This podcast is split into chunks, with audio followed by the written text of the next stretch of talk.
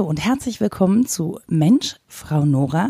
Heute mit einer neuen Folge, die sich tatsächlich zufälligerweise an die letzte Folge mit Rebecca Endler ein bisschen anschließt, weil die zum Beispiel sagt, oder eine der Kernaussagen war, ich wollte nie als unfair behandelt gelten.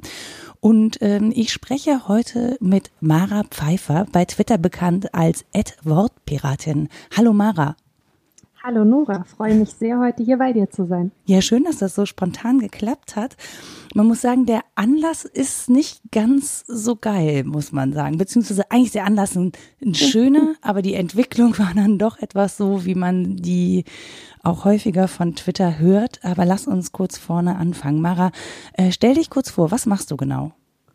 Ja, ich ähm, wohne in Wiesbaden seit äh, drei Jahren, vorher fast zwanzig Jahre in Mainz. Daraus hat sich auch so ein bisschen entwickelt, dass ich in meiner journalistischen Arbeit sehr stark äh, den F S V Mainz null fünf betreue, mit äh, einer Videokolumne und einer Online-Kolumne für die lokale Tageszeitung. Ähm, ich habe aber mittlerweile äh, so ein bisschen die reine Beschäftigung mit den null fünfern hinter mir gelassen, beschäftige mich grundsätzlich stark mit Fußball journalistisch, ähm, mit Aspekten wie Fans, die gesellschaftliche Bedeutung, ähm, rassistische Tendenzen im Stadion, all das, was da so dazu gehört, und schreibe nebenher auch das ein oder andere Buch und äh, bin äh, in Podcasts bislang immer nur in Anführungszeichen sehr gerne zu Gast gewesen.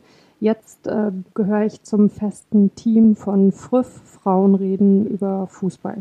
Genau, und FRÜF ist ein Podcast, der jetzt gerade sozusagen neu gestartet ist. Ich glaube, ihr seid mit dem Weltfrauentag am achten März sozusagen an die Öffentlichkeit gegangen, um zu sagen, hier kommt was Neues. Wir machen einen Podcast, in dem reden Frauen über Fußball. Genau, und zwei Tage vorher tatsächlich extra, ja, damit wir am Weltfrauentag nicht so absaufen. Das haben wir ganz klug überlegt.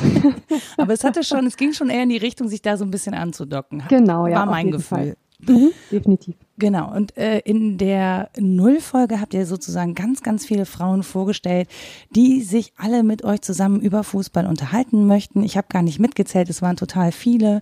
Ähm, eine der letzten war Gladbach-Fan, da habe ich sehr lange warten müssen und war schon kurz davor zu sagen, okay, ich mache doch mit, wenn ihr sonst niemanden habt, der über Gladbach redet. Aber da ja. kam ja noch jemand. Ähm, und das Feedback war zuerst, ehrlich gesagt, ja ganz toll, ne? Ja, also es war tatsächlich so, äh, die Idee für FRÜF ähm, hatten ähm, Becky äh, und Cristaldo auf Twitter, ähm, also Gender, Beitrag äh, und Cristaldo neunzehnhundertsieben, ähm, schon vor etwa einem Jahr. Sie haben dann äh, viele Frauen angesprochen, ähm, ob sie Lust haben mitzuwirken, entweder aktiv oder auch einfach vielleicht im Hintergrund bei Themenfindungen und so weiter. Ähm, wir sind dann sehr schnell zu einem Kernteam von knapp dreißig Frauen angewachsen und haben beschlossen, da dann erstmal so ähm, ja, für, für die feste Crew, sag ich mal, den Cut zu machen, weil man also nicht mit hundert Leuten eben jeden Tag da äh, Sachen debattieren und besprechen kann. Wir merken jetzt schon, dass das gerade in der Anfangszeit zwar sehr befruchtend und toll ist, aber auch sehr, sehr viel Zeit in Anspruch nimmt. Und wir haben uns natürlich vorher, wir kommen aus ganz unterschiedlichen Ecken, haben jetzt auch nicht auf Vereinszugehörigkeit oder so geschaut, sondern haben einfach geguckt, dass wir Frauen finden, ähm, die so ein bisschen sich auch mit unterschiedlichen Aspekten des Fußballs beschäftigen, auch Frauen, die sich mit Männerfußball beschäftigen und Frauen, die sich mit Frauenfußball beschäftigen. Ähm, und haben im Vorfeld, weil einige von uns durchaus auch schon als Journalistinnen oder Bloggerinnen, Podcasterinnen und so weiter unterwegs sind, uns auch damit beschäftigt, was, was machen wir eigentlich, wenn wir rausgehen mit der Geschichte und es kommen so die, ich sag mal in Anführungszeichen, üblichen äh, tumpen Reaktionen, die eben manchmal auch mit dabei sind, wenn Frauen sagen, hier, wir sind da und wir sprechen über Fußball. Und waren aber tatsächlich, und das Wort ist nicht zu groß gewählt, am Anfang total überwältigt, was für eine positive und unterstützende Welle da aus ja, dem Kollegen, ähm, Freundes, Bekannten und auch völlig unbekannten Internetzirkel äh, äh, über uns hereingeschwappt ist. Also das war wirklich ganz, ganz toll und auch so ehrlich gesagt nicht zu erwarten in dieser, ja, in dieser Eindeutigkeit. Das hat uns sehr gefreut. Und da kam, wenn ich das richtig verfolgt habe, viel von Frauen, also viel positives Feedback von Frauen, aber auch von Männern. Also es war jetzt nicht so, dass irgendwie alle Frauen gesagt haben, yay, und alle Männer so, oh, oder so. Nee, das, eben ja. gar nicht. Also es waren äh, klar Frauen viel, ähm, die gesagt haben, das finden sie toll. Äh, auch viele Frauen, die sich direkt bei uns gemeldet haben und gesagt haben, ich beschäftige mich mit dem und dem Thema. Wenn ihr dazu mal jemanden einladen wollt, könnt ihr gerne an mich denken. Ähm, aber also es war überhaupt nicht geschlechtsspezifisch, die, die Begeisterung und die Unterstützung. Ähm, wir sind natürlich viele von uns gut vernetzt, äh, was so äh, die Podcast- und Blog-Szene rund um Fußball angeht. Und da war es tatsächlich so, dass also im Prinzip das Feedback so war, ähm, ja, darauf hat man eigentlich so ein bisschen gewartet oder das hat noch gefehlt. Und ähm, das für uns natürlich für den Start eine total schöne Bestätigung, ähm, weil also äh, keine von uns hat, hat irgendwie Angst vor inhaltlichen Auseinandersetzungen oder, oder von Kritik an Formaten, die wir irgendwann mal machen werden. Aber ähm, äh, so diese, ich sag mal, geschlechtsspezifische Kritik, die ja beim Fußball doch äh, in einigen Bereichen noch sehr stark vorhanden ist, ist natürlich was, worauf ja einfach niemand Bock hat. Ähm, und Nicht insofern so waren wir ja komisch, ne? Also das, also wir stellen uns da vielleicht ja. das, ja, komische Sache. Aber ja, genau. Und deswegen waren wir natürlich also sehr äh, beglückt, dass das am Anfang äh, überhaupt nicht der Fall war, ja. Ja, das stimmt. Und dann, äh, ich würde an der Stelle den äh, entsprechenden Podcast nicht nennen wollen. Nee, aber genau, ich auch nicht. Dann gab es äh, Kritik würde ich das überhaupt nicht nennen, sondern dann gab es eine Auseinandersetzung sozusagen mit, ah, da ist jetzt ein Podcast von Frauen über Fußball, ein Gespräch darüber in einem Podcast, ähm, der oder das dann eine doch ähm, fragwürdige Wendung nahm, würde ich das mal so formulieren. Erzähl mal ganz kurz die Geschichte dazu, also zumindest ja. das, was dich jetzt persönlich daran betroffen hat. Also würde ich mitgehen, ich fand es auch äh, fragwürdig. Ähm Es war so, dass wir einen Hinweis bekommen haben von jemandem, dass es da also einen Podcast gäbe, in dem sich äh, drei feste, also drei Jungs als festes Team immer mit einem Gast über Themen rund um den Fußball unterhalten und ähm, dass da wohl eben auch FRÜF zur Sprache gekommen sei und das wäre so ein bisschen, naja, seltsam gewesen. Und ähm, wir haben es uns dann, also viele von uns haben sich es dann äh, angehört und es war also tatsächlich so, dass Ähm, ja, also das Thema eben erst war, es gibt da jetzt diesen Podcast und hihi, haha, da unterhalten sich Frauen über Fußball, ist ja voll witzig. Ähm, dann aber schon so mit dem Hinweis, also da wären durchaus Mädels dabei, die schon auch Ahnung haben von Fußball, also so dieses äh, ja Absegnende, ähm, was da ja dann also gerne oft mal drinsteckt, so nach dem Motto, dass, dass man das als, als Frau ja auch nur machen kann, wenn man quasi vorher den Segen so bekommt. Und ähm, sie sind dann gemeinsam äh, während der Aufnahme ähm, auf die Homepage von FRÜF gegangen und haben da äh, die Fotos bewertet. Also wie, wie, wie optisch ansprechend äh, finden sie äh, uns ähm, Foto für Foto. Ähm, dann äh, wurde sehr schnell auch die Frage diskutiert in Bezug ähm, auf äh, Frauen, die ein bisschen mehr auf den Knochen haben, ob Dicke grundsätzlich äh, fickbar sind. Also wir waren dann sehr schnell oder die waren dann sehr schnell beim, beim Thema Fickbarkeit. Äh, ich bin ja jetzt alphabetisch. Ich weiß gar nicht, ob sie nach, nach Vornamen oder nach Twitter-Handles äh, sortiert ist, unsere Liste. Ich glaube nach Vornamen, aber auch mit dem M wie Mara war ich relativ weit hinten, weil wir sehr viele so äh, Js und so weiter haben. Und äh, irgendwann landeten sie dann auch bei mir und äh, haben sich dann also darauf einigen können, dass sie mich gerne mal in der Turnhalle wegzimmern würden.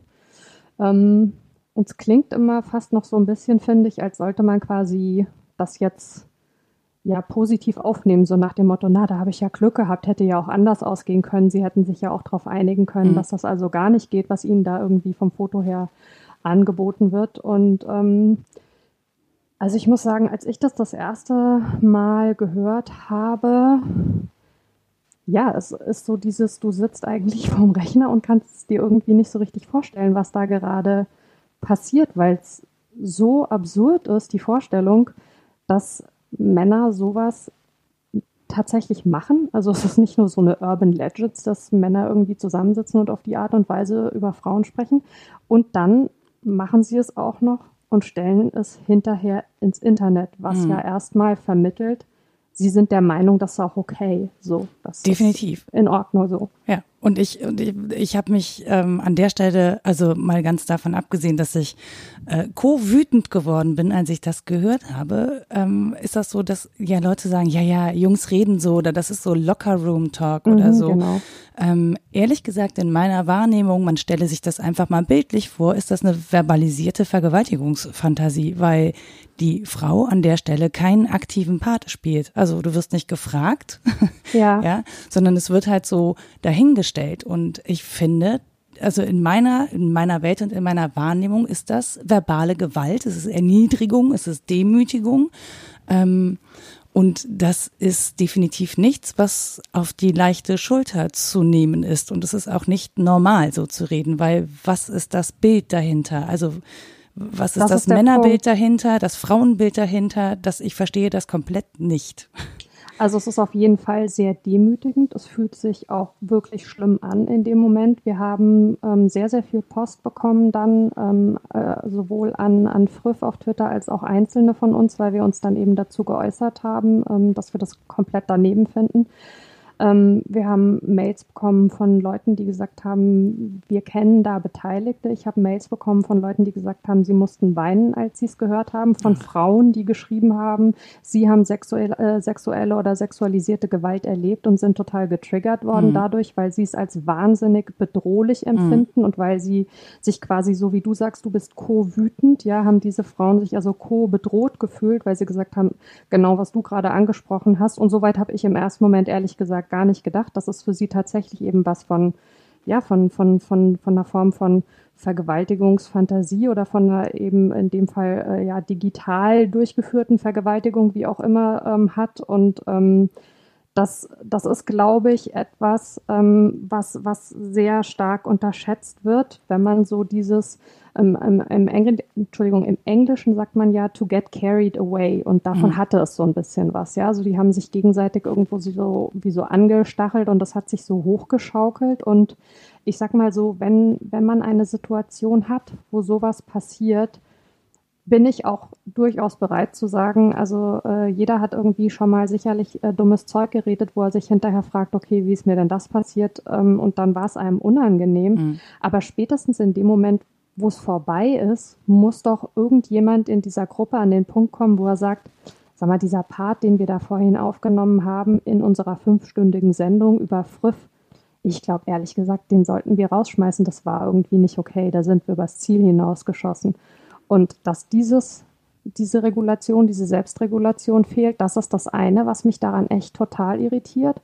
Und das andere, was mich irritiert, ist ähm, eine Reaktion der Leute, die diesen Podcast offensichtlich also bis dahin, das war die fünfzigste Folge, regelmäßig gehört haben, ähm, haben, als dann die Diskussion um dieses Thema aufkam, die, genau die klassischen Entschuldigungsmechanismen drunter geschrieben. Also zum einen, was du sagst, Männer reden halt so, ähm, dann so dieses, das war doch nicht ernst gemeint, das muss einem doch klar sein. So, warum muss mir das klar sein, wenn ich das so höre, dass das irgendwie nicht ernst gemeint war und was bitte daran soll genau witzig sein? Und der Klassiker, wirklich, also meine absolute Lieblingsausrede, ja gut, aber ihr wart ja zu dem Zeitpunkt auch schon betrunken. Ja. Ah, okay, das ändert natürlich alles. Ja, ich meine, wenn man sich besäuft, während man einen Podcast aufnimmt, dann darf man natürlich auch sagen, was man möchte. Ist doch völlig klar, kennst du das Gesetz nicht?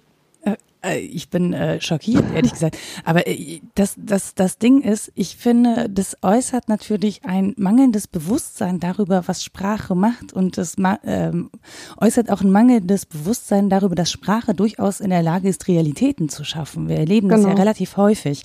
Ähm, und das, was du sagst, finde ich im Prinzip ja sehr vernünftig zu sagen, okay, da ist uns was rausgerutscht, das können wir nicht machen oder so. Äh, ich habe nur die Vermutung, dass genau dafür, und das, das machen diese, diese Entschuldigungen in Anführungsstrichen ja deutlich, äh, dass genau dafür ein Bewusstsein fehlt, was das eben auch auslösen kann. Und du sagst ja auch, es ist nicht nur bei dir passiert, sondern auch ähm, bei anderen Frauen, die das gehört haben. Und da finde ich, spätestens dann sollte so ein Bewusstsein einsetzen zu sagen, oh krass, also ich hatte nicht, ich hatte vielleicht keine Ahnung davon, was meine Worte bewirken können, aber im Prinzip bestimmt ja die betroffene Person, wie, wie heftig das ist und nicht die Person, die irgendwie sowas sagt.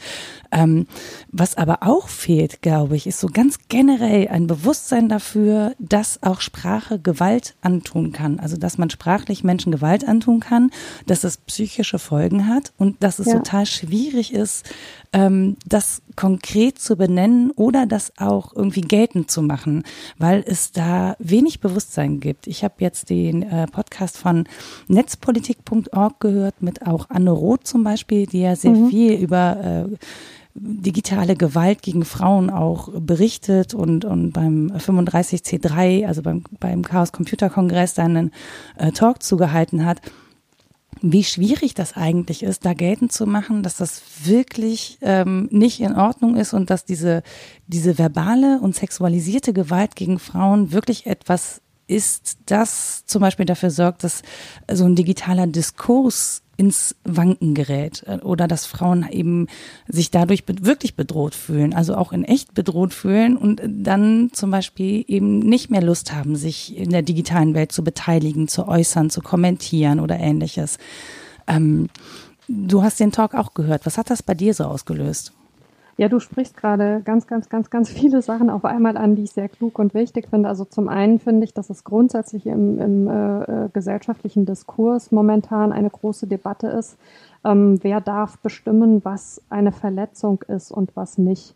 Ähm, man, man hat das auch ganz stark bei so Themen wie beispielsweise, wenn es äh, so in den kulturellen Bereich Theater oder Ähnliches geht, so Blackfacing oder so, ja, oder mhm. jetzt auch die Geschichte, dass rund um äh, rund um Fasnacht oder bei euch ist es ja Karneval ähm, darüber Fasching, dann gesprochen wie ihr das wurde. Nennen möchtet. Genau, ähm, äh, ist es ein Problem oder warum könnte es ein Problem sein, ähm, wenn äh, Kinder sich als äh, Indianer verkleiden? Leiden. Und dass, dass bei ganz vielen Themen Leute, die nicht davon betroffen sind, erstmal so einen sehr starken Abwehrmechanismus haben und immer so sagen, lass mich in Ruhe mit dem Quatsch, da wird mir in meine persönliche Freiheit eingegriffen mhm. und aber überhaupt keine Bereitschaft haben, darüber nachzudenken, dass sie eigentlich durch ihr Verhalten und auch durch ihre Weigerung, sich mit dem Thema zumindest mal auseinanderzusetzen und nachzuhören, warum verletzt es Menschen, deren Freiheit total krass verletzen. Und ähm, das ist was, was ich, was ich im Diskurs aktuell wirklich sehr schwierig finde und was sich hier natürlich auch wiederfindet, ähm, was, ist, was, was kein Online-Phänomen ist, sondern was es offline genauso gibt. Also dass bei solchen Sprüchen oft gesagt wird, die Frauen sollen sich mal nicht so haben oder das ist ja nicht böse gemeint oder dann auch so dieses, man kann ja schon gar nicht mehr flirten, man weiß ja als Mann mhm. schon gar nicht mehr, wie man sich verhalten soll, was meines Erachtens alles total Quatsch ist. Also wir bewegen uns bei diesen Diskussionen, wenn es um, sei es hier die digitale Gewalt oder eine sexualisierte oder auch eine sexualisierte digitale Gewalt geht, bewegen wir uns überhaupt nicht in einen Bereichen, wo den Leuten, die diese Gewalt ausüben, Freiheit eingeschränkt wird, dadurch, dass man ihnen sagt, das ist nicht okay. Also das ist einfach eine, eine Abwehrhaltung, die ich auch nicht mehr bereit bin zu akzeptieren, weil es einfach möglich sein muss, Grenzüberschreitungen anzusprechen und weil es erwartbar sein muss, dass die Leute, die diese Grenzen überschreiten, sich damit auseinandersetzen, warum es diese Grenzen gibt. Und jeder kann nach Lust und Laune flirten, aber das irgendwie immer damit gleichzusetzen, dass eben diese Formen von Gewalt passieren, ja, also das hinterlässt mich irgendwie so ein bisschen ratlos. Und ähm, du hast Anne Roth angesprochen, die ja wirklich also großartig ist und in diesem Thema auch sehr, sehr wichtig unterwegs, finde ich. Ähm, ich habe auch auf deine Empfehlung ja den Podcast gehört und ähm, ich habe mir auch ihren Talk angesehen. Online kann man den ja anschauen und ähm, was sie auch sagt. Was wir verlinken ich, das übrigens alles, ne? Also genau. Ihr müsst jetzt keine also, Sorge haben und mitschreiben, sondern wir verlinken das alles in einem Begleitartikel, keine Sorge. Also ihr könnt euch das alles auch angucken und anhören. Genau, und was ich also bei ihr ähm, auch einen ganz wichtigen Punkt finde, auf den sie immer wieder hinweist, wenn sie sich mit dem Thema beschäftigt, ist, ähm, dass, dass digitale Gewalt Äh, steht ja nicht alleine. Also oft ist es tatsächlich eine, eine Erweiterung oder eine Fortsetzung ähm, von analoger Gewalt. Ähm, das heißt also, da greift es durchaus ineinander. Das heißt also, ich finde es auch immer zu einfach, wenn Leute dann sagen, ja, das böse Internet. Also es hat tatsächlich mit dem Internet nichts zu tun. Das Internet ist da nicht schuld. Das Internet bietet halt gewisse Möglichkeiten, mhm. die es vorher nicht gab. Aber also die Leute ähm, haben sich schon daneben benommen, bevor äh, es die Möglichkeit gab, das auch online zu tun. Ja, definitiv. Und ähm, was ich auch einen ganz wichtigen Punkt finde, ist, ähm, wenn man, also es gibt sehr, sehr, also es gibt sehr eingeschränkt, aber es gibt schon gewisse irgendwie Forschung und Erhebungen dazu, ähm, hauptsächlich aber tatsächlich also nicht aus Deutschland, sondern eher aus dem Ausland. Mhm. Und wenn man jetzt also von digitaler Gewalt spricht, dann ist das durchaus ein Phänomen, ähm, was auch Männern begegnet äh, und auch gar nicht mal selten. Also man kann sogar sagen, auf so einem, auf so einem niedrigen Level passiert Männern das vielleicht sogar häufig, also irgendwie häufiger, mit, dass sie einen blöden Spruch oder sowas bekommen. Weil sie überproportional aber häufig auch tatsächlich äh, Meinungsführerschaft übernehmen, ne? Also weil sie präsenter sind in der Regel und auch mehr öffentlichkeitswirksam oder Öffentlichkeitswirksamkeit haben. Das ist ein Punkt auf jeden Fall, aber das, was ich eben sehr spannend finde, ist, also wenn, wenn Frauen ähm, diese, dieser digitalen Gewalt ausgeliefert sind, dann ist sie eben sehr oft sexualisiert. Dann beschäftigt sie sich sehr oft damit, dass es eben Frauen sind. Ähm, und also genauso passiert das ähm, auch, auch Transmenschen. Ähm, und äh, dann ähm, gibt es auch wie so eine wie so eine Erhöhung, also es, es, es wird quasi ähm, extremer, die Angriffe werden äh, extremer, ähm, umso mehr man bestimmte Sachen dann auch noch in sich vereint. Also Frauen erleben dann krassere Dinge als Männer, ähm, wenn eine Frau auch noch P O C ist, erlebt sie dann wiederum krassere Sachen als eine weiße Frau und so weiter. Also mhm.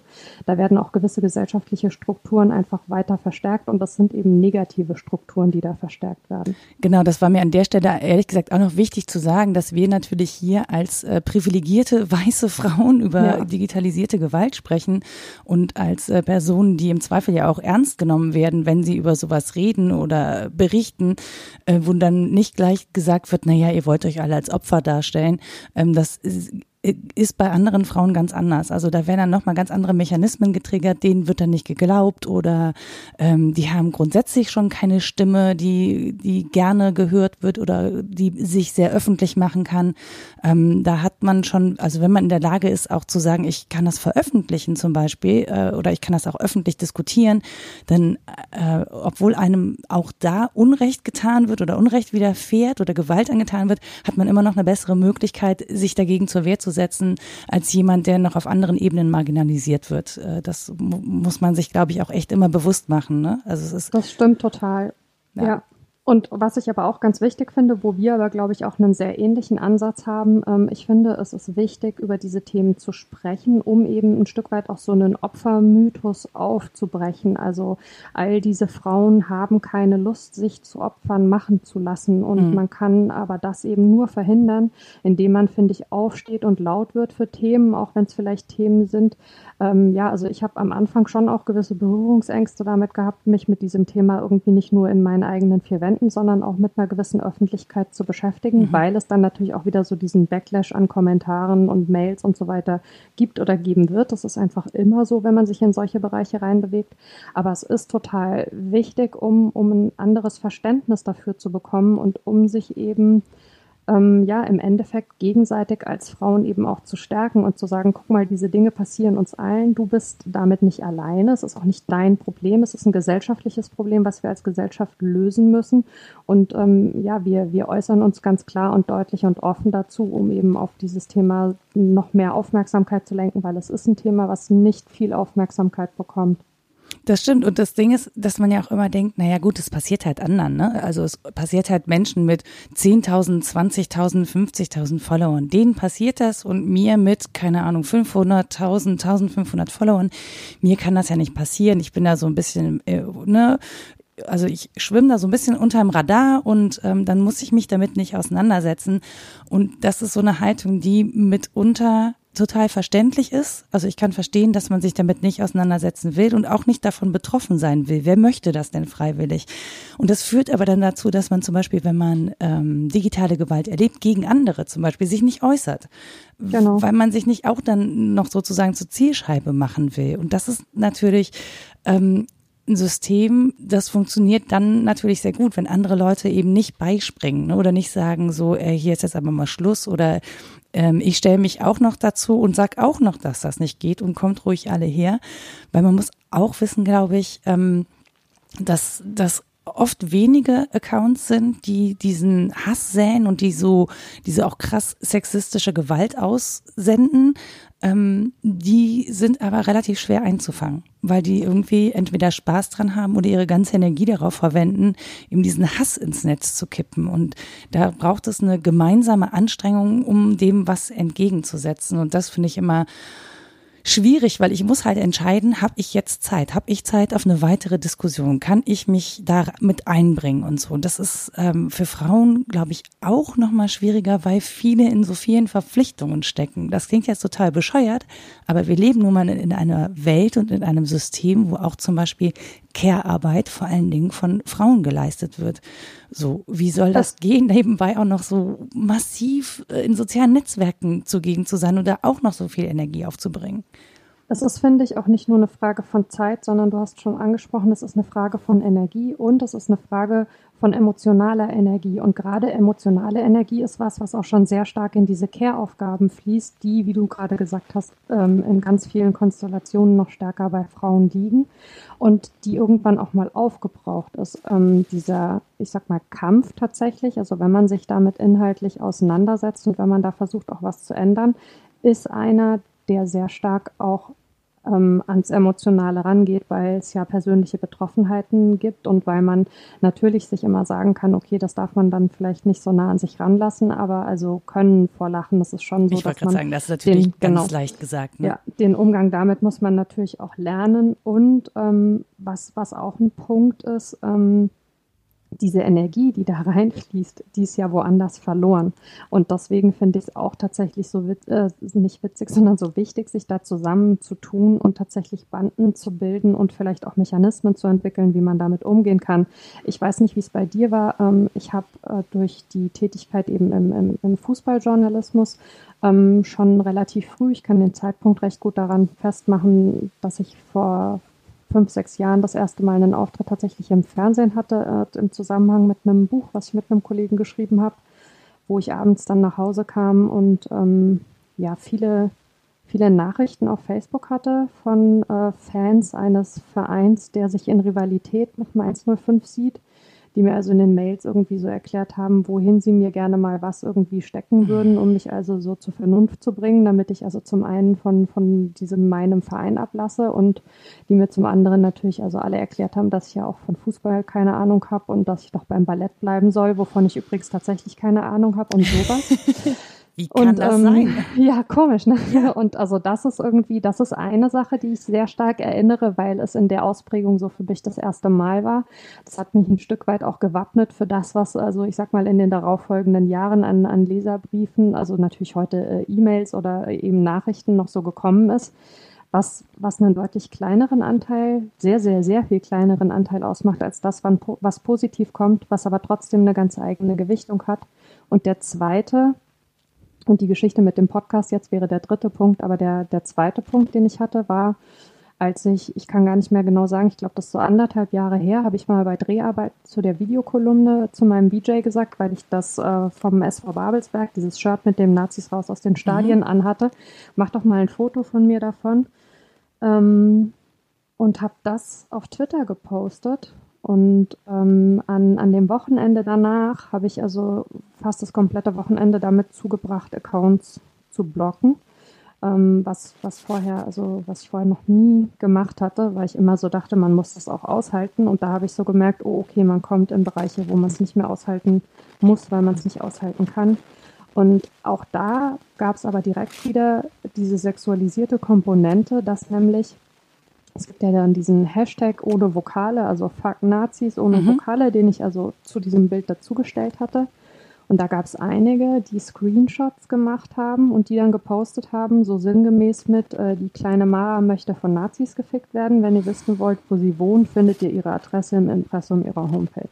Mhm. Und das ist das erste Mal gewesen, dass ich tatsächlich Angst hatte, richtig Angst, reale Angst und auch eine Angst, die ich im ersten Moment nicht abstreifen konnte vor einer Situation im Internet, weil ich das Gefühl hatte, so wie die digitale Gewalt eine Verlängerung der analogen Gewalt ist, passiert jetzt digitale Gewalt, die aber total in mein analoges Leben reingreift mhm. und wo ich wirklich, ja, also wo ich auch in dem Moment nicht genau wusste, was ich machen soll, um mich zu schützen. Und das Einzige, was mir tatsächlich eingefallen ist, war eben erstmal zumindest zu verhindern, dass diese ganzen Accounts meine Inhalte weiter teilen. Also Screenshots können sie natürlich immer noch teilen, da hast du irgendwann keine Kontrolle mehr. Aber wenn du sie blockst, können sie ja zumindest werden irgendwelche Retweets und so nicht mehr angezeigt. Und das war auch der Punkt, wo ich gemerkt habe, und das ist sehr, sehr typisch, ich habe jetzt die Überlegung, ziehe ich mich aus dem Ganzen zurück, mhm. lasse ich es einfach sein.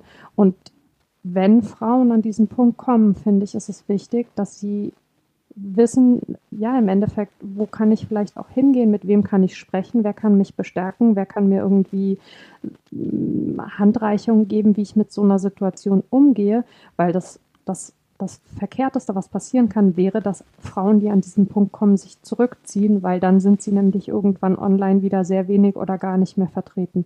Was aber ja definitiv passiert, ne? Und was ja, ja auch passiert, so. Genau, und was ja auch passiert ist, äh, dass zum Beispiel Frauen sich dann nicht mehr äußern oder vorsichtiger ja. äußern oder das Gefühl haben, okay, zu bestimmten Themen kann und will ich mich nicht äußern. Ähm, was, es gibt noch einen Podcast, der sich auch intensiv damit beschäftigt, das ist der Denkangebot-Podcast von Katharina Nocun. Äh, Katharina Nocun ist auch Netzaktivistin, kennt sich sehr gut aus mit allem, was digital zu tun hat und bekommt äh, entsprechend als jemand, der sich auch politisch engagiert, äh, auch Hassbotschaften per Mail. Und das ist ja, also das auf Twitter öffentlich zu haben, ist das eine, wenn das per Mail kommt, finde ich so im, im, im Verdeckten, dann hat es auch nochmal eine andere Kraft, weil du so damit auch allein bist und du kannst jetzt nicht irgendwie deine Mailfreunde dazu holen und sagen, jetzt schreibt dem mal alle zurück und spammt den zu mit keine Ahnung was für Botschaften. Das ist irgendwie so, ich finde, noch ein Stück perfider. Ähm, aber die berichtet das halt auch, dass viele Frauen sich wirklich überlegen, wenn sie was äh, raushauen, also dass sie grundsätzlich überlegter handeln, weil sie schon wissen, was dann sonst kommen kann, wenn sie in der Öffentlichkeit stehen. Also ich überlege mir, habe ich jetzt Zeit, mit dem Backlash, der da zu erwarten ist, umzugehen? Habe ich Zeit, ja. das jetzt zu twittern? Oder ich zum Beispiel twittere nicht, wenn um zweiundzwanzig Uhr über Themen, von denen ich weiß, dass sie brisant sind. So, weil ich über Nacht einfach nicht kontrollieren kann. Das Internet hat keine Öffnungszeiten. Ich kann mhm. nicht kontrollieren, was passiert. Und was bei so Shitstorms oder was was bei solchen Backlashes total wichtig ist, dass du relativ früh schon reagierst. Also, dass du sehr nah dabei bist und früh reagierst, wenn da irgendwas kippt. Ähm, und das geht nicht, wenn du gerade schläfst. Und wenn du aber Angst davor hast, äh, dass du das verpassen könntest, dann schläfst du nicht. Und das spielt natürlich auch sehr in dein reales Leben rein. Weil da sind wir wieder bei der Energie, ne? Genau, ja. An dem nächsten Tag, an dem du übermüdet aufwachst, hast du natürlich weniger Energie, bist reizbarer, bist damit irgendwie nicht im Vollbesitz deiner Kräfte. Das ist ja völlig, das ist ja gaga. Und dann auch zu sagen, naja, solche Sachen bleiben im Digitalen oder das ist digitale Gewalt und ähm, das hat keine weiteren Auswirkungen, wird der Sache ja einfach nicht gerecht. So, Nein. Das ist die Überlegung, die bei mir immer so hängen bleibt, dass ich denke, naja, aber das sind ja Menschen, also natürlich steht das dann nur, das sind Worte im Internet, die sind dahin getippt, aber trotzdem haben diese Worte ja einen Effekt und ich, ähm, mir persönlich wird einfach zu wenig über die Effekte von Worten oder von Wortgewalt, mag, mag sie positiv oder negativ sein, aber ähm, ne, da wird mir zu wenig drüber gesprochen. Also es ist eben nicht so, dass man einfach nur was dahin sagt und das im Podcast veröffentlicht und dann ist das witzig oder was dahin tippt und sagt, naja, war ja nicht so gemeint, war ein Witz. Ähm, so ist es halt nicht. Denn es steht da, es ist rezipierbar und es hat eine Wirkung. Und wenn man nicht wollen würde, dass das eine Wirkung hat, würde man es auch gar nicht veröffentlichen. Das ist auch so ein Gedanke, der häufig fehlt bei denjenigen, die das ausüben. Natürlich will ich, dass das eine Wirkung hat, sonst würde ich das nicht schreiben. Ja, ganz genau. Und es gibt ja auch tatsächlich dann immer eben so eine Handvoll Leute, die das feiern.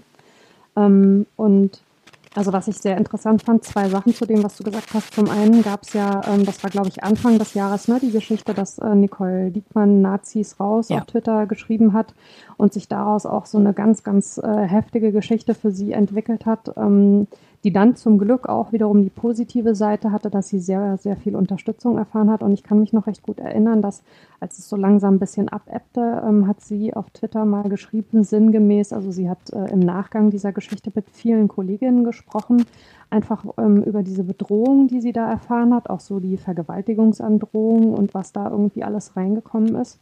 Und im Prinzip alle Frauen, mit denen sie darüber gesprochen hat, kannten das. Mhm. Und wie verrückt das eigentlich ist und dass das doch nicht sein kann, dass unsere Gesellschaft so funktioniert, dass Frauen eben so stark mit diesem Thema zu tun haben. Und ja. das ist, glaube ich, was, was einige Männer oder viele Männer tatsächlich ähm, unterschätzen. Also wie, wie heftig das ist, was da teilweise passiert. Und vielleicht kann man ihnen das, äh, solange sie also äh, nicht in, in der Diskussion an dem Punkt äh, gezwungen, in Anführungszeichen, werden, auch nicht zum Vorwurf machen. Aber ähm, um abschließend, ähm, damit also dieser Teil tatsächlich auch noch erwähnt äh, wird, zu dieser, zu dieser Podcast-Geschichte, die wir am Anfang angesprochen haben, nochmal was zu sagen. Ähm, es gab ja dann tatsächlich die Situation, ähm, dass einer von den Jungs sich äh, per Mail so ein bisschen äh, entschuldigt hat. Also ähm, er schrieb dann, dass er schon so gemerkt hat, dass das irgendwie vielleicht nicht so gut war ähm, und ähm, er würde mit seinen Kollegen da irgendwie eine Entschuldigung aufnehmen wollen. Die seien aber wohl noch nicht alle an Bord. Ähm, und dann haben sie auf YouTube ein Statement veröffentlicht, äh, dem man, fand ich, auch sehr stark angehört hat, dass nicht alle an Bord waren, äh, was das angeht, dass das nicht in Ordnung war, wie sie sich geäußert haben. Und ähm, haben in diesem Statement dann auch erklärt, dass sie den Podcast vorübergehend offline nehmen, allerdings nicht, weil sie irgendwie kapiert haben, dass da was nicht in Ordnung war von dem, was sie gemacht haben, sondern weil sie dann erzählt haben, sie hätten jetzt also böse Mails bekommen von Leuten, die uns unterstützen und würden sich also bedroht fühlen und es habe wohl auch Anrufe gegeben, wo ich mir dann so dachte, ähm, ja, also wie soll ich es formulieren? äh, ja, jede Form von Gewalt gegen egal wen ist zu verurteilen. Davon halte ich gar nichts. Das Wenn habt das ihr so auch öffentlich gesagt ist, auf genau, Twitter. Genau, das haben wir ja. also sofort, äh, als wir darüber informiert wurden, haben wir über unsere jeweiligen Accounts, wir Frauen, als auch über unseren Gemeinschaftsaccount geschrieben. Das ist niemals Sinn und Zweck der Diskussion. Das möchten wir nicht. Wenn es Leute gibt, die das tun, die tatsächlich also das tun, weil sie uns unterstützen wollen und nicht vielleicht irgendwie Trittbrettfahrer sind, die sowieso schon mal den Typen irgendwie vor den Koffer ranzen wollten, bitten wir auch ausdrücklich darum, also das zu lassen. Gleichzeitig war bei mir aber schon so ein Moment, wo ich so dachte, ja, das ging jetzt auch relativ schnell, dass die sich bedroht gefühlt haben. Ja, in Anführungszeichen, bitte nicht falsch verstehen, gemessen daran, was da vorher gelaufen ist. Mhm. Und wie, wie kann ich denn an dem Punkt dann tatsächlich halt hergehen und mich so sehr stark in so eine Opferrolle reingeben, also als die Männer, die diese Geschichte ja in Gang gebracht haben und sagen, uns geschieht hier voll Unrecht und die Frauen sind schuld. Und mhm. dann natürlich so in meiner Crowd auch wieder Applaus bekommen von Leuten, die sagen, diese scheiß Netzfeministinnen, die sind ja eh alle total durchgeknallt und lasst euch nicht von eurem Weg abbringen und so. Und plötzlich fällt komplett hinten runter oder die Diskussion darum, was eigentlich diesen Frauen in einer gewissen Form von Gewalt angetan worden mhm. ist, als Ausgang der ganzen Diskussion. Das spielt plötzlich keine Rolle mehr, sondern dann sind wir wieder irgendwie da, wo wir im Netz sowieso häufig sind, dass irgendwie gesagt wird, äh, Frauen sind irgendwie da schwierig und diese ganzen Feministinnen und mit ihren Themen und das ist doch eh alles scheiße und jetzt tun wir armen Männer uns mal zusammen und sagen, äh, das geht doch irgendwie so nicht. Und wie gesagt, also ich bin komplett irgendwie weg von äh, irgendwelche, also sowohl Gruppen als auch Themen verallgemeinern zu wollen. Ich glaube, all das, was wir an gesellschaftlichen Aufgaben haben, können wir nur gemeinsam lösen. Männer und Frauen, Frauen mit Kindern und ohne Kindern, Männer mit gut bezahlten Jobs, Männer mit schlecht bezahlten Jobs. Also wir brauchen einander alle gegenseitig. Aber das setzt halt auch voraus, dass wir einander wachsam sind und nicht immer eben dann direkt wieder mit einem Stock auf was draufhauen, um es uns am Ende einfach zu machen. Also so habe ich das sehr stark empfunden. Ja, also das, ich, ne, was ich jetzt, also was ich in der gesamten Gemengelage schwierig finde, ist diese Verselbstständigung, die das dann zwischendurch hat, weil natürlich, also grundsätzlich ist ja zu verstehen, ja, wenn man, also wenn sowas gesagt wird, wie die würde ich äh, in der Turnhalle zimmern oder wie auch immer da der genaue Wortlaut war, ich will es überhaupt nicht wiederholen, ähm, dass das eine emotionale Reaktion hervorruft, ist grundsätzlich ja verständlich, dass man dann aber sozusagen, obwohl man Opfer von was geworden ist, auch noch reflektiert damit umgehen muss, damit nicht die andere Seite sich bedroht fühlt, ist in meinen Augen so ein bisschen absurd. So, ja. Auf der anderen Seite ist es natürlich auch nicht hilfreich. Das heißt, du hast, und das ist aber wieder das Ding, also auch die Frage mit dem Veröffentlichen. Und ich glaube, das ist auch die Frage, die man sich stellt, wenn ich das jetzt veröffentliche, ähm, was passiert eigentlich mit mir? Also ich werde bedroht und es ist ja im Prinzip ja gut zu sagen und das öffentlich zu machen, zu sagen, hier Leute, ich werde bedroht oder das und das ist passiert, so und so ist das gelaufen, das ist meine Haltung dazu, ich finde das nicht in Ordnung. Und das machen ja auch immer mehr Frauen glücklicherweise, dass sie sagen, passt auf, hier bin ich einer Bedrohung ausgesetzt, ich mache das jetzt öffentlich, einfach damit ich das nicht mit mir alleine rumschleppen muss.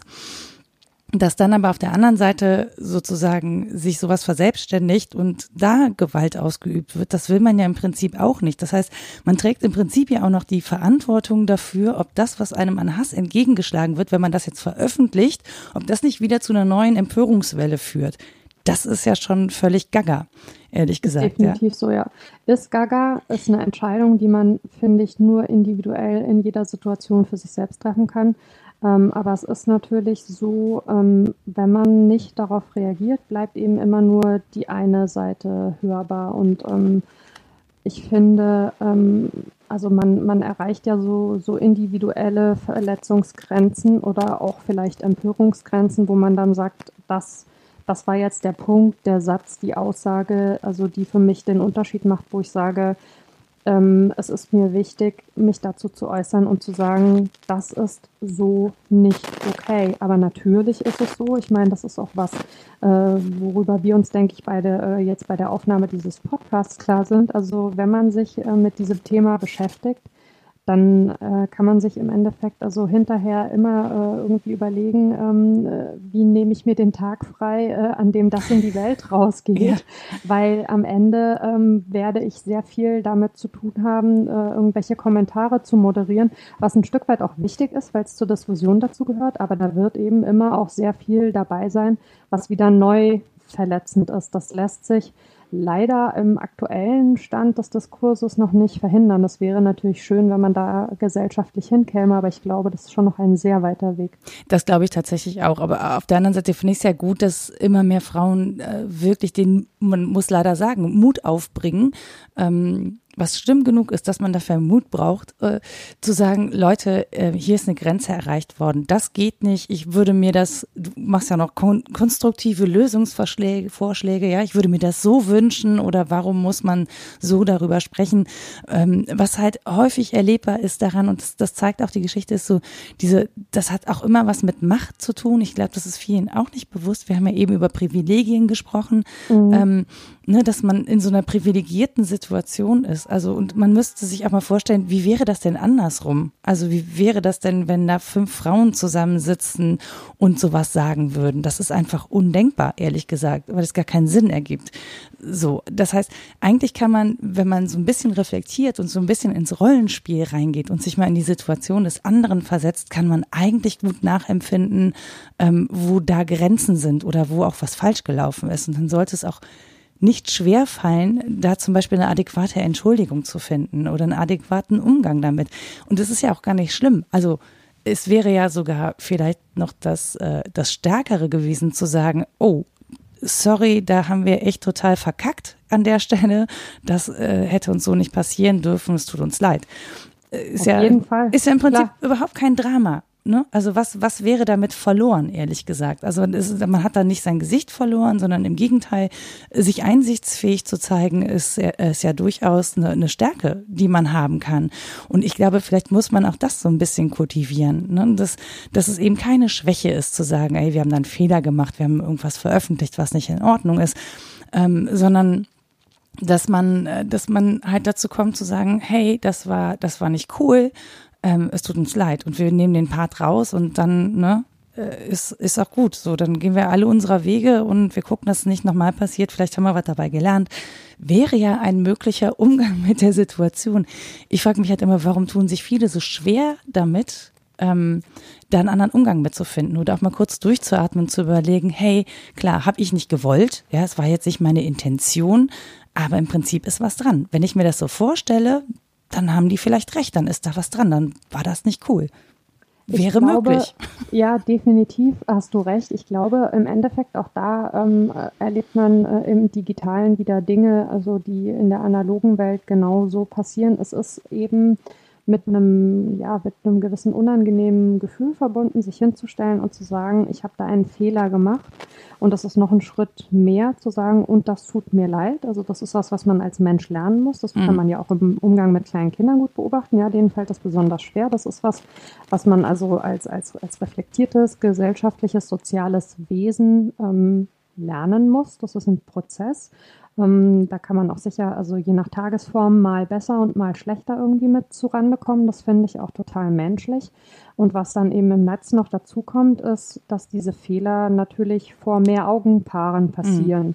Und dass sich dann zu entschuldigen oder auch einfach erstmal einen Fehler einzugestehen und sich dann hoffentlich vielleicht im zweiten Schritt zu entschuldigen, völlig unabhängig vom Thema, ähm, sehr, sehr viel schwieriger ist. Das äh, beobacht macht, äh, beobachtet man, finde ich, auch äh, in ganz anderen Bereichen online, wenn zum Beispiel ähm, in den Medien mal irgendwie es eine falsche Darstellung oder so gab, dass es oft sehr, sehr schwer fällt zu sagen, tut uns leid, wir haben hier einen Fehler gemacht, mhm.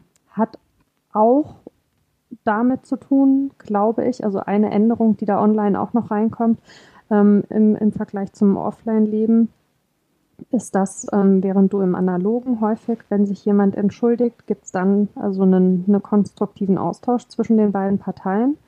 Ähm, online habe ich das Gefühl, gibt es durchaus dann auch wiederum Leute, die auf eine Entschuldigung irgendwie sagen, ihr Pussys, steht doch mal dazu, was ihr gemacht habt. Oder äh, auf dem Ursprungsfehler weiter sehr stark rumreiten und die Entschuldigung nicht gelten lassen. Ja. Und das macht ja, ja. das tatsächlich, glaube ich, online nochmal ein bisschen schwieriger, weswegen es umso wichtiger ist, die Diskussion da ja fortzuführen. Und noch ein Punkt, den du angesprochen hast, dieses mit dem sich reinversetzen, auch da wieder, also wenn ich mir beispielsweise irgendwie vorstelle, ich, ich versuche einem Kind irgendwie was zu erklären, dann würde ich immer genau das machen. Ja, also wenn ich einem Kind erklären will, warum weint das andere Kind, was hat, was, was, was gab es für ein Fehlverhalten, immer zu sagen, guck mal, das und das hast du gemacht, überleg mal, wie würde es sich denn für dich anfühlen, wenn man das mit dir machen würde? Oder wenn man es auf einen Überwachsenen, äh, Erwachsenen überträgt, wie würde es sich für dich anfühlen, wenn das dir oder jemandem aus deiner Familie passieren würde? Und diese Gedanken sollten, glaube ich, wir alle, die wir sehr viel digital unterwegs sind, uns noch stärker machen. Also wir, wir sind, glaube ich, ein Stück weit schon alle auch sehr in Blasen unterwegs online. Das ist ja nun keine neue Feststellung. Und innerhalb dieser Blasen gelten vielleicht wieder bestimmte, ja, Gesetzmäßigkeiten. Und man muss häufiger, glaube ich, über die eigene Blase oder den eigenen Tellerrand hinausschauen und auch versuchen, die Leute außerhalb besser verstehen und nachvollziehen zu können, bevor man sich entscheidet, wie man sich an einer bestimmten Stelle verhält. Ich glaube, dass das was ist, was man tatsächlich ja auch einfach einfordern muss. Es ist super, dass durch diese sehr einfachen technischen Möglichkeiten immer mehr Leute sich online auch zu Themen, auf die sie Bock haben, äußern können. Aber man muss gewisse Mechanismen mit sich selber ausbilden, glaube ich. Man kann nicht im Internet einfach so tun, als säße man zu dritt bei einem Bier und einem Schnaps an der Theke. Also da werden vielleicht auch mal Sachen gesagt, wo man hinterher sagt, ja, das war jetzt nicht so schlau, aber dann bleibt es halt auch innerhalb dieses Abends mhm. und wird nicht irgendwie tagelang weiter diskutiert. Ja, also nicht, dass es an der Theke so viel besser wäre inhaltlich, aber die Folgen bleiben sehr viel kleiner. Ja, ja. Also auf jeden Fall, glaube ich, muss man sich bewusst sein, dass man sich veröffentlicht äh, in, ja. in einer bestimmten Art und Weise. Ich hatte da mit Rita mal ein sehr schönes äh, Gespräch drüber, im Was denkst du denn Podcast zu Privatheit und Öffentlichkeit, und dass es natürlich was anderes ist, auch wenn man Kontext mitliefert. Ne? Also wenn hm. meine Freunde wissen, wer ich bin und ich mache eine, eine flapsige Bemerk- Bemerkung, dann wissen die einfach, von wem das kommt, mit welchem Erfahrungshorizont, wie das gemeint ist, ob das jetzt ein Witz war, ob das drüber war, und und Freunde sagen dann auch, sorry, ey, das war jetzt echt nicht witzig. Also so, da hast du dich echt im Ton vergriffen, genau. Und dann dann passiert das aber im Privaten, und dann ist es auch viel leichter, sich irgendwie da auszutauschen. Wohingegen, wenn ich mich veröffentliche und öffentlich was sage, ähm, oder es später auch veröffentliche, selbst wenn es ein privates Gespräch ist, und man könnte ja sagen, wir zwei haben hier auch ein privates Gespräch, was wir dann danach einfach veröffentlichen, ähm, muss ich schon genauer überlegen, glaube ich, was ich da sage oder oder wie ich das wahrnehme. Und ähm, ich finde halt ganz grundsätzlich, also wenn man so im, im, äh, zum Thema digitale Gewalt spricht und auch sexualisierte Gewalt, ich, ich finde es total wichtig, sich seiner Machtposition bewusst zu sein. Und das scheint ja. mir bei vielen einfach echt nicht der Fall. Also es scheint auch kein Bewusstsein dafür zu geben, ähm, dass wenn man eine andere Person sozusagen auch objektifiziert, ne? Also wenn ich mir einfach was nehmen kann und dann für meine Bedürfnisse benutzen kann, um sie zu befriedigen, dann habe ich jemanden objektifiziert. Dann hat der ja keine, keinen eigenen Willen mehr. Dann hat er keine ja. eigene Meinung mehr, sondern dann äh, steht er mir willenlos zur Verfügung. Allein das ist ja im Prinzip ein absurder Gedanke. Ab dem Zeitpunkt muss mir ja schon klar sein, okay, ich mache da etwas mit der anderen Person, ähm, dass sie von ihrer Persönlichkeit löst, ja, dass sie reduziert auf etwas. Und äh, das äh, grundsätzlich, also ich könnte jetzt nicht sagen, das ist strafbar nach Strafgesetzbuch, aber es, man muss ja immer nicht warten, bis irgendwas strafbar ist, um zu sagen, das darf ich nicht machen. Sondern es gibt ja auch irgendwie so einen moralischen Anspruch an sich selber oder auch, ähm, das hat auch was mit Respekt zu tun. Ja? So eine Gesellschaft funktioniert nicht, wenn wir uns nicht gegenseitig respektvoll behandeln. Das, das geht einfach nicht so. Und da muss es ein Bewusstsein für geben. Also ein Bewusstsein dafür geben, dass die andere Seite existent ist, atmet, fühlt, liest, lebt, gute Zeiten oder ne, gute Stimmungen und schlechte Stimmungen hat und so. Ähm, und dass man nicht einfach über irgendwen anonym was sagt, der das eh nicht mitkriegt oder den das vielleicht eh nicht betrifft. Definitiv. Und das, was du ansprichst mit der mit der Strafbarkeit, das ist was, ähm, was Anne Roth äh, in ihrem Talk auch äh, anspricht, dass es da eben ganz viele Bereiche gibt, die mittlerweile ja alltäglich sind im Netz, wo es aber eben tatsächlich keine Straftatbestände gibt, also wo man auch sagen muss, da fehlt eine Entwicklung noch total. Ja. Und ähm, das, was du angesprochen hast mit der Macht, ich finde, das ist das eine, also man muss sich in dem Moment dieser Macht bewusst sein und man muss sich aber auch seiner Verantwortung bewusst sein. Und da gehört Kontext, finde ich, tatsächlich unglaublich intensiv dazu, weil das, was, was in einem privaten, persönlichen Umgang in Ordnung sein kann, eben immer mit diesem, was du angesprochen hast, du weißt ja, wie es gemeint ist. Ja, also mhm. das ist völlig in Ordnung, wenn ich irgendwie rumflachse in einer privaten Gruppe mit Freunden und mache einen derben Spruch. Und also wer privat mit mir zu tun hat, weiß, dass ich da sicherlich äh, kein, äh, ja, also dass, dass ich sicherlich niemand bin, dem das nicht passiert. Im Gegenteil, ich kann da im privaten Umgang eine sehr große Klappe haben, mhm. aber dann bin ich in einem privaten Umfeld und dann habe ich mit Leuten zu tun, die ich so gut kenne und die mich so gut kennen, dass wir voneinander wissen, wie etwas gemeint ist. Auch da mhm. kann es Verletzungen geben, die kann man dann wieder anders miteinander klären. Aber dieser Satz, du weißt doch, wie es gemeint ist, der ist nicht aufs Netz übertragbar. Ja. Ist er einfach nicht. Fertig. Genau, und ich glaube, das, das verstehen viele Leute auch nicht. Das ist genauso wie dieses äh, Humor im Netz funktioniert nicht. Warum nicht? Weil ich nicht weiß, wer der Absender ist häufig. Ne? Ich genau. kenne den Absender nicht. Es sei, es sei denn, ich weiß, das ist Jan Böhmermann. Ja? Dann ja. sollte ich auf jeden Fall dreimal hingucken, ob der Mittelfinger da rein retuschiert ist oder nicht und ob das wirklich so gemeint war. Ähm, auch da, ja, das stimmt. Das ist ja, ja so. Was aber auch, ist es ein Grund, warum ich beispielsweise im Netz irgendwann angefangen habe, mich tatsächlich mit Emojis anzufreunden, die ich am Anfang alles ganz furchtbar fand und komplett abgelehnt habe, ja, weil ich gesagt habe, ich bin noch nicht irgendwie drei, dass ich da ständig irgendwelche gelben Kringel irgendwo hin machen muss. Aber das Netz hat eben viele Dinge nicht, die der direkte Kontakt hat. Ich habe nicht den Augenkontakt, ich sehe nicht die Körperhaltung, ich kann irgendwelche Schwingungen nicht so wahrnehmen. Und wenn es der Kommunikation hilft, und das tut es an vielen Punkten, dann finde ich sowas tatsächlich hilfreich. Also tut Definitiv. Mir sehr leid, ich bin mittlerweile äh, ganz tief drin im Emoji-Sumpf, aber ähm, es äh, hat einen, äh, einen, einen positiv gedachten Hintergrund. Die Gift-Queen. Ja, furchtbar.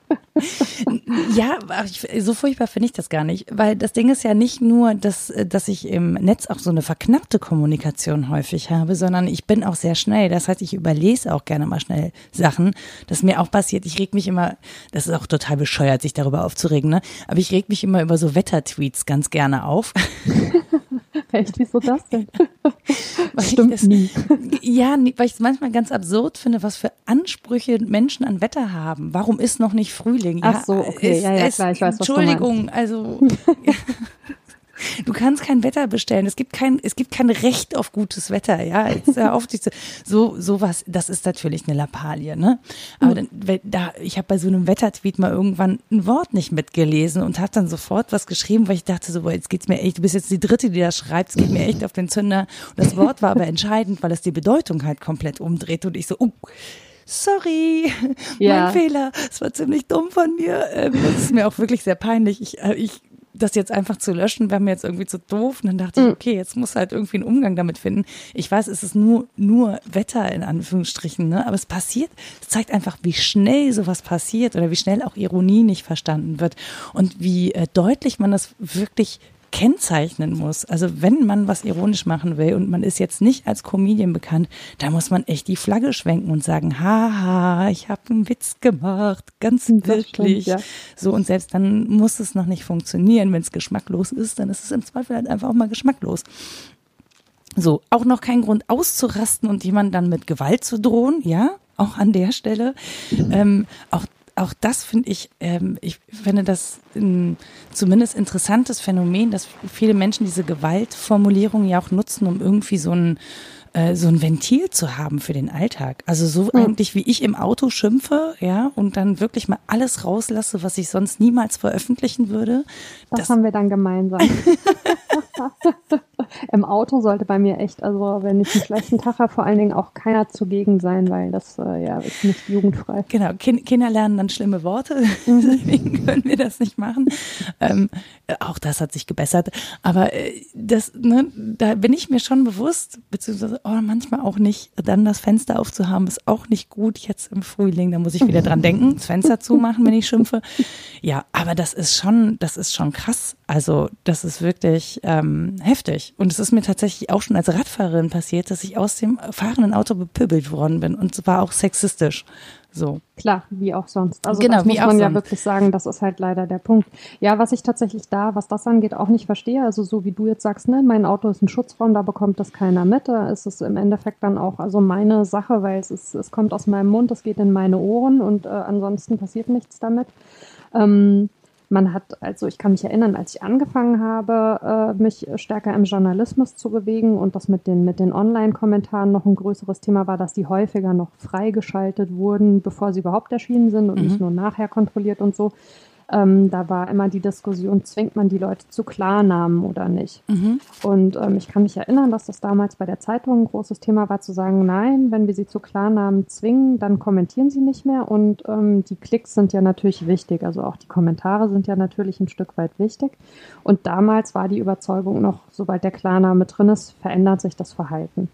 Und das ist aber tatsächlich was, finde ich, was in den vergangenen, noch nicht so lange, vielleicht fünf, maximal zehn Jahren sich extrem verändert hat. Weil, was ich sehr erstaunlich finde, ist, wenn ich ähm, negative Rückmeldungen bekomme auf das, was ich äh, im, im, im Fußballjournalismus mache, beschäftigen die sich fast ausschließlich damit, dass ich eine Frau bin. Also da gibt's äh, Kritik, ist eigentlich nie inhaltlich oder konstruktiv, sondern da geht's dann immer gleich drum, dass ich doch irgendwie lieber äh, so kochen soll oder eben ne, zum Ballett oder ähm, ob mir beim Schreiben die Milch eingeschossen ist oder ja. ob ich meine Tage hatte. Also diese ganzen Geschichten, wo du ja. echt davor sitzt und denkst, okay.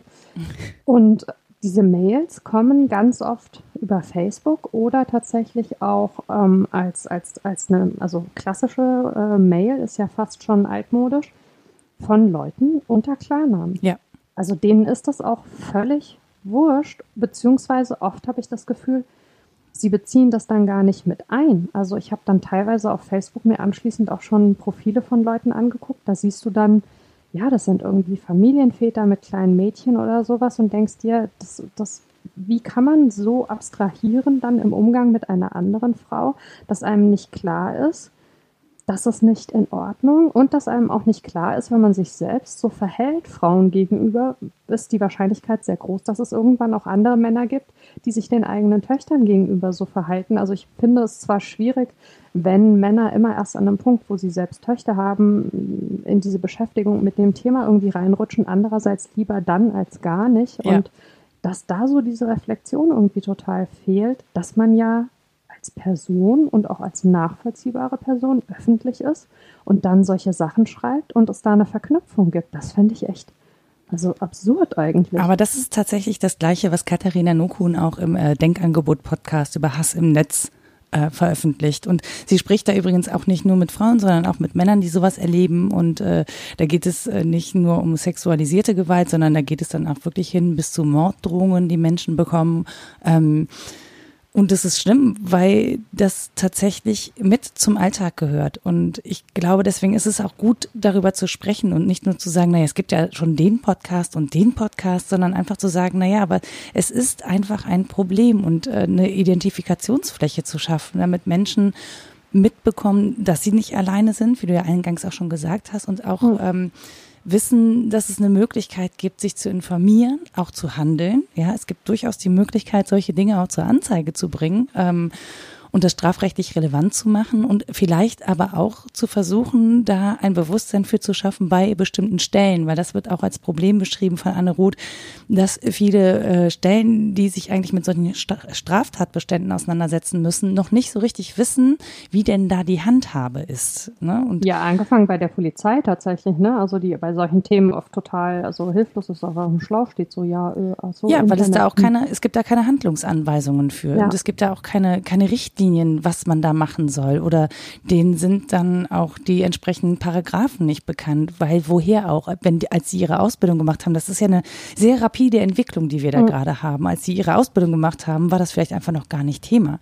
Wir, keine Ahnung, seit wann twittert die Polizei in Social Media Teams? Seit zwei oder drei Jahren machen die das relativ intensiv ja. so, und seitdem bekommen die auch erst selber mit, was da eigentlich abgeht und so, und ab da muss es ja dann wieder einen Weg zurückgeben, zu sagen, okay, wir brauchen irgendwie eine Handhabe. Wir müssen die ja bereits existierenden Gesetze irgendwie in Anwendung bringen auf das, was da im Netz passiert. Also ne, auch zu sagen, das Netz ist kein rechtsfreier Raum. Auch das wiederholt Anne Roth ständig, wo ich sage, das ist so. Aber es ist natürlich ein Weg dahin, dann auch zu sagen, okay, ich als Privatperson X Y, ich zeige das jetzt auch wirklich an. Also ich lösche das nicht einfach, ich blockiere das nicht einfach, ich zeige das an. Je nachdem, was los ist, hat man damit eine Menge zu tun. Aber äh, das finde ich, das hat auch Nicole Diekmann sehr gut äh, kommuniziert, dass sie gesagt hat, einige Menschen werden sich jetzt über Post freuen, ja. weil sie wirklich transparent macht, ich zeige, ich bringe das zur Anzeige, weil das hier ist kein rechtsfreier Raum. Und es ist, wir können diesen, diesen Raum, der ja auch wirklich ähm, uns zwei zum Beispiel bekannt gemacht hat, wir würden uns ohne Twitter gar nicht kennen, ja? Das stimmt. So. Und, Und wie auch, schade das wäre. Genau, Menschen, die einen Guten zusammenbringt. Ich, ich finde es gar nicht schade, ich finde es ja gut, weil wir können das Thema ja setzen. Wir können jetzt darüber sprechen und wir können ja bekannt machen oder, oder Reflexionsfläche schaffen dafür, dass man sagt, okay, es ist einfach ein Phänomen, wir brauchen da irgendwie eine, eine Handlung oder einen Handlungsspielraum. Wir müssen, ähm, wir müssen fähig sein, damit umzugehen, und wie können wir das machen, und ein Angebot liefern, sich zu informieren, auch breiter zu informieren oder, oder äh, Ansprechpartnerinnen auch zu nennen. Das ist ja auch wichtig, ne? Zu wissen, wer, an wen kann ich mich wenden, ich bin nicht alleine. Da gibt es Frauen, die haben ähnliche Erfahrungen gemacht, die kann ich fragen, die kann ich ansprechen, die können mir helfen. Ähm, es wäre natürlich noch schöner, wenn es dafür öffentliche Stellen geben würde und nicht Menschen, die das ehrenamtlich im Netz machen müssen. Aber äh, trotzdem hilft es ja, sich so zu solidarisieren in der Form. Ja, definitiv. Dazu auch noch zwei Gedanken. Also zum einen ähm, zum wiederholten Male zurück zu Anne Roth. Ähm, eine Seite, die sie ja auch sehr stark ähm, empfiehlt, ist diese ähm, vom Bundesverband Frauenberatungsstellen, gibt es eine Homepage. Ähm, aktiv gegen digitale Gewalt, die ähm, echt sehr gute Handhabung äh, gibt, finde ich. Also das auf jeden Fall als, als Tipp, äh, dass wir die nachher ähm, noch ähm, verlinken. Und das andere, was so generell den, den Punkt mit irgendwie Anzeigen angeht, da muss ich sagen, hat sich tatsächlich auch noch relativ kürzlich mein Umgang mit diesem Thema sehr stark verändert, weil ich habe am Anfang, wenn ich solche Sachen bekommen habe, im Prinzip aus so einer Belastung damit heraus, dass alles ja gelöscht mhm. oder eben Leute einfach nur geblockt. Und mittlerweile ist es echt so, dass ich alles auch screenshotte. Also weil oft verschwinden die Sachen ja dann mhm. plötzlich auch irgendwie wieder und dann stehst du da und es ist passiert und du kannst es nicht belegen. Mhm. Und ich habe echt einen komplett also vollgestopften Ordner auf dem Rechner, wo ich also Sachen screenshotte, wo ich mir immer so denke, wenn Sachen eben einmal passieren mit einer Person, dann ja, also ist es im Zweifelsfall vielleicht also so, dann, aber es gäbe die Möglichkeit beispielsweise auch bei Wiederholungsfällen darauf zurückzugreifen, was schon war, und zu sagen, hier, das habe ich dokumentiert. Und ich glaube, dass das tatsächlich auch wichtig ist und dass das ist, was Frauen machen sollten, weil wenn man am Ende dasteht und kann niemandem zeigen, sprich nicht beweisen, dass diese Sachen vorgefallen sind, dann wird es natürlich auch schwierig, damit irgendwie weiterzukommen. Definitiv. Und was man machen kann, wenn, oder was jede, jede und jeder von uns machen kann, wenn wir sowas erleben im Netz, selbst wenn wir uns nicht in den Mittelpunkt da oder in den Brennpunkt bringen wollen, wenn wir so eine Diskussion erleben, weil wir selber Angst haben, Man kann auch immer äh, persönliche Nachrichten schreiben und mal fragen, hey, wie geht's dir? Ich äh, erlebe gerade, was da passiert. Ich wollte nur sagen, ich sehe das und ähm, wenn ich dir helfen kann, ich kann mich da nicht einschalten, aus was auch immer für Gründen, aber ich bin für dich ansprechbar oder was auch immer. Ähm, auch das kann helfen. Also auch das kann Unterstützung zeigen, weil ich glaube, das ist das, was es wirklich braucht. Ähm, und das ist ja auch das, was ihr erlebt habt, ehrlich gesagt, dass es da Unterstützung gab in der Diskussion und ähm, einfach jemand, der für euch Partei ergriffen hat, weil auch nicht alles nach oben gespült wird, ne? Also auch Menschen, mhm. die jetzt irgendwie nicht dreißigtausend Follower haben, da wird, werden nicht so viele Leute aufmerksam. Und es ist auch total in Ordnung, weil viele Menschen sich auch scheuen, Hilfe zu holen, ne? Oder so ähm, einfach zu sagen, ein paar Leute anzuschreiben, zu sagen, ey, ich habe hier gerade irgendwie eine Situation, mit der ich nicht mehr umgehen kann, könnt ihr mir bitte helfen, könnt ihr bitte mittwittern ähm, und sich zu organisieren. Ich, ich glaube, da kamen viele Menschen in so einen Hemmschuh, ähm, aber ich würde das dringend empfehlen, sich da Unterstützung zu holen und nicht zu glauben, dass man sowas alleine handeln muss, weil man vielleicht selber schuld ist, weil man was Dummes getwittert hat. Selbst dann, also selbst wenn man das Gefühl hat, man ist selber schuld, weil das war auch dumm, was man getwittert hat. Es gibt keinen Grund, Menschen in irgendeiner Form zu beschimpfen oder zu beleidigen. Auf gar keinen Fall, in überhaupt keiner Form. So. Und das ist völlig okay, sich dann Unterstützung zu holen. Das wäre mir wichtig, an der Stelle zu sagen. Beides mit einem großen Ausrufezeichen. Also es gibt keinen Grund und äh, es darf nicht passieren, dass, dass, dass dieser Umgang miteinander herrscht und dieses, äh, sei es im Hintergrund oder auch ganz offen, Banden zu bilden, sich gegenseitig zu unterstützen und zwar definitiv geschlechtsübergreifend. Also wir reden ja hier überhaupt nicht von Themen, wo wir gegeneinander gehen, sondern es geht immer darum, gemeinschaftlich Lösungen zu finden und sich gegenseitig zu stützen und zu unterstützen. Das ist was, was ganz, ganz wichtig ist, weil, nochmal zu dem Punkt mit diesem das Netz, es ist nicht das Netz. Man ja, es findet sind die im Menschen Netz darin. Eben, genau, es sind die Menschen darin, man findet Idioten genauso wie ganz tolle Leute und, ähm, und dass die, die tollen Leute, die Leute, die irgendwie füreinander da sein wollen, noch stärker miteinander in Kontakt kommen und sich noch stärker vernetzen. Ähm, das ist was, was an sehr, sehr vielen gesellschaftlichen Punkten oder an sehr vielen Punkten des gesellschaftlichen Diskurses äh, unheimlichen Auftrieb geben kann. Das ist sehr, sehr wichtig, stimme ich dir komplett zu. Ja, Mara, ich danke dir herzlich. Zum einen, dass du dir so spontan Zeit genommen hast. Zum anderen, dass du äh, so offen auch darüber redest, ähm, was da passiert ist und wie es dir auch damit geht, weil das finde ich total wichtig, ähm, wie deine persönliche Reaktion dazu war. Und wir werden auf jeden Fall alles, worüber wir gesprochen haben, verlinken, damit ihr euch auch informieren könnt, damit ihr wisst, worum es geht, damit ihr Anlaufstellen und AnsprechpartnerInnen habt, äh, an die ihr euch im Zweifel wenden könnt, wenn euch sowas selber passiert. Ähm, das ist, das muss kein doofer Ort sein da draußen, ehrlich gesagt. Es kommt einfach darauf an, wie wir das gestalten und wir haben Gestaltungsmöglichkeiten. Davon bin ich nach wie vor überzeugt, ehrlich gesagt. Es mag ein bisschen blauäugig sein, aber we can do it. Das glaube ich auch und ich habe zu danken. Ich fand es wirklich sehr, sehr angenehm, mit dir so darüber sprechen zu können und ich würde sagen, wir bleiben beide ganz bestimmt an dem Thema dran. Definitiv. Dann bis bald. Tschüss. Tschüss. Das war Mensch, Frau Nora. Zu Gast Mara Pfeiffer. Musik Anja Arnold. Alle Links, die wir hier in diesem Podcast besprochen haben, findet ihr unter mensch Bindestrich frau Bindestrich nora Punkt de und da könnt ihr mir auch Kommentare hinterlassen. Und wenn ihr einen ganz guten Tag habt, dann lasst mir doch auch eine Bewertung da. Ihr findet mich auf iTunes und Spotify.